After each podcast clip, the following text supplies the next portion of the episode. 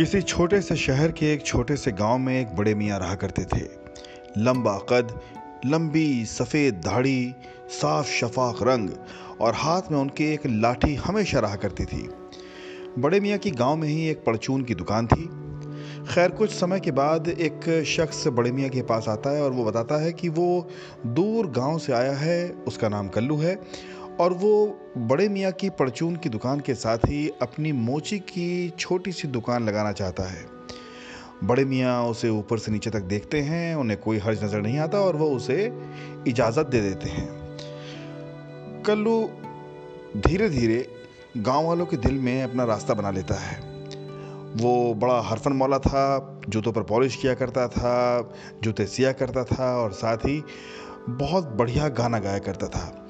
धीरे धीरे गाँव में कल्लू की मकबूलियत बढ़ने लगी। लोग उसके पास आकर बैठते, बातें करते और अखबार पढ़ते और उसके रंगारंग गाने सुना करते थे। ये सिलसिला काफ़ी महीनों तक चलता रहा। कुछ समय के बाद एक दिन बड़े मियाँ दुकान पर आए, देखा कि कल्लू बड़ा गमगीन है गमसदा बैठा हुआ है, ना हंस रहा है, ना बोल रहा है, ना किसी से बात कर रहा है। लोग भी आ रहे हैं और जा रहे हैं, लेकिन कल्लू किसी को इंटरटेन नहीं कर रहा है। बड़े मियाँ को बड़ा अजीब सा लगा, उन्हें लगा कोई बात ज़रूर है। जब सब लोग चले गए तो बड़े मियाँ कल्लू के पास पहुँचे, उससे पूछा, कल्लू, क्या बात है? आज कुछ परेशान नज़र आ रहे हो? कल्लू एक लंबी सी सांस लेता है और कहता है कि, बड़े मियाँ, मेरी बीवी जो है वो सख्त बीमार है और डॉक्टरों ने कहा है कि उसे बड़ी बीमारी है। और तकरीबन पाँच दस हज़ार जो उस टाइम पर बहुत बड़ी रकम हुआ करती थी पाँच दस हज़ार रुपए का ख़र्चा आएगा, मेरे पास इतने पैसे नहीं हैं। बड़े मियाँ बहुत मायूस होते हैं, कल्लू को देखते हैं और वापस घर चले जाते हैं। घर जाकर के जब पलंग पर बड़े मियाँ लेटते हैं तो वो लगातार करवटें बदलते रहते हैं। उन्हें नींद नहीं आती। रात के एक पहर में वो उठते हैं। उठने के बाद वो अपने कोने में रखे हुए एक संदूक के पास जाते हैं। चाबी उसमें लगाते हैं, संदूक को खोलते हैं और उसमें से कुछ पैसे निकाल कर गिनना शुरू करते हैं। गिनने के बाद उन पैसों को निकाल करके वो अपने गमछे में बांधते हैं और सुबह जैसे ही होती है, वो अपनी दुकान पर पहुँच जाते हैं। जैसे कल्लू आता है, बड़े मियाँ उसके पास जाते हैं और उससे कहते हैं कि, कल्लू, ये लो पैसे। पूरे दस हज़ार रुपये हैं और शायद तुम्हारी बीवी का इलाज इन पैसों से हो जाएगा। कल्लू बड़ा खुश होता है, लेकिन बड़े मियाँ कहते हैं कि, लेकिन मुझसे एक वादा करो। तुम ये पैसे कब लौटाओगे? मुझसे वादा करके जाओ। कल्लू कहता है कि मैं आपके पैसे किसी भी सूरत में, किसी भी हालत में छः महीने के अंदर लौटा दूँगा। बड़े मियाँ उसे पैसे दे देते हैं। कल्लू खुशी खुशी नाश्ता और गाता हुआ वहाँ से चला जाता है।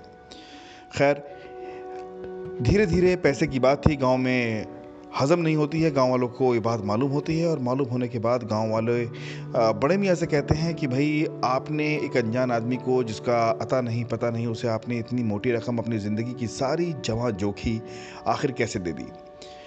बड़े मियाँ थोड़ा सा परेशान होते हैं, लेकिन कोई बात नहीं, उन्हें लगता है कि कल्लू अपना वादा ज़रूर पूरा करेगा, वादा खिलाफ़ी नहीं करेगा। खैर, एक महीना गुजरता है, दो महीने गुजरते हैं, तीन महीने गुजरते हैं, कल्लू की तरफ़ से कोई ख़तो किताबत नहीं होती। जब छः महीने गुजर जाते हैं और कल्लू की तरफ़ से कोई ख़त नहीं आता है, तब बड़े मियाँ थोड़ा परेशान होते हैं।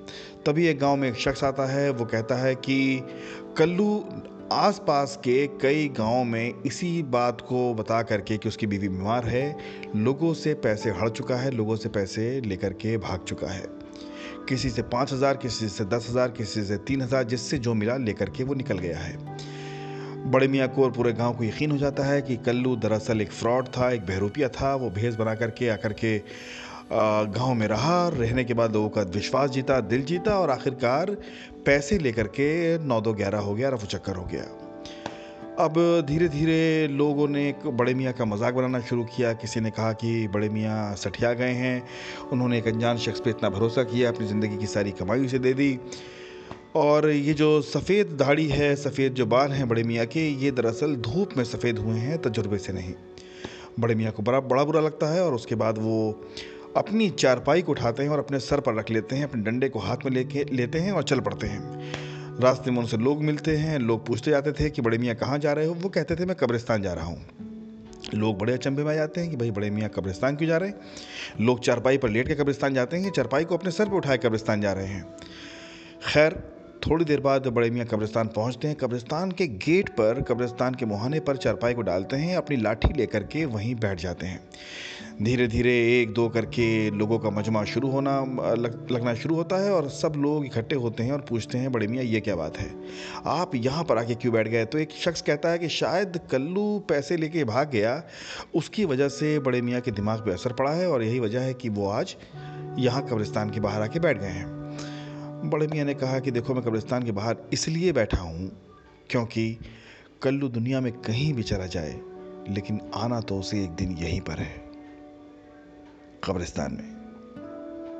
ये कहानी आपको बहुत बड़ी सीख देती है। आप दुनिया में कितनी भी हेरा फेरी कर लीजिए, किसी का दिल दुखा लीजिए, किसी को परेशान कर लीजिए, लेकिन एक ना एक दिन मौत जो है, वो आपको आनी है, आपका हिसाब होना है, आपके साथ इंसाफ होना है।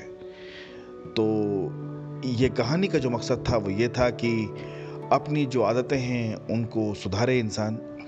किसी के साथ बुराई ना करे, हर एक इंसान के साथ नेकी करे, तभी ये दुनिया रहने लायक दुनिया होगी। शुक्रिया।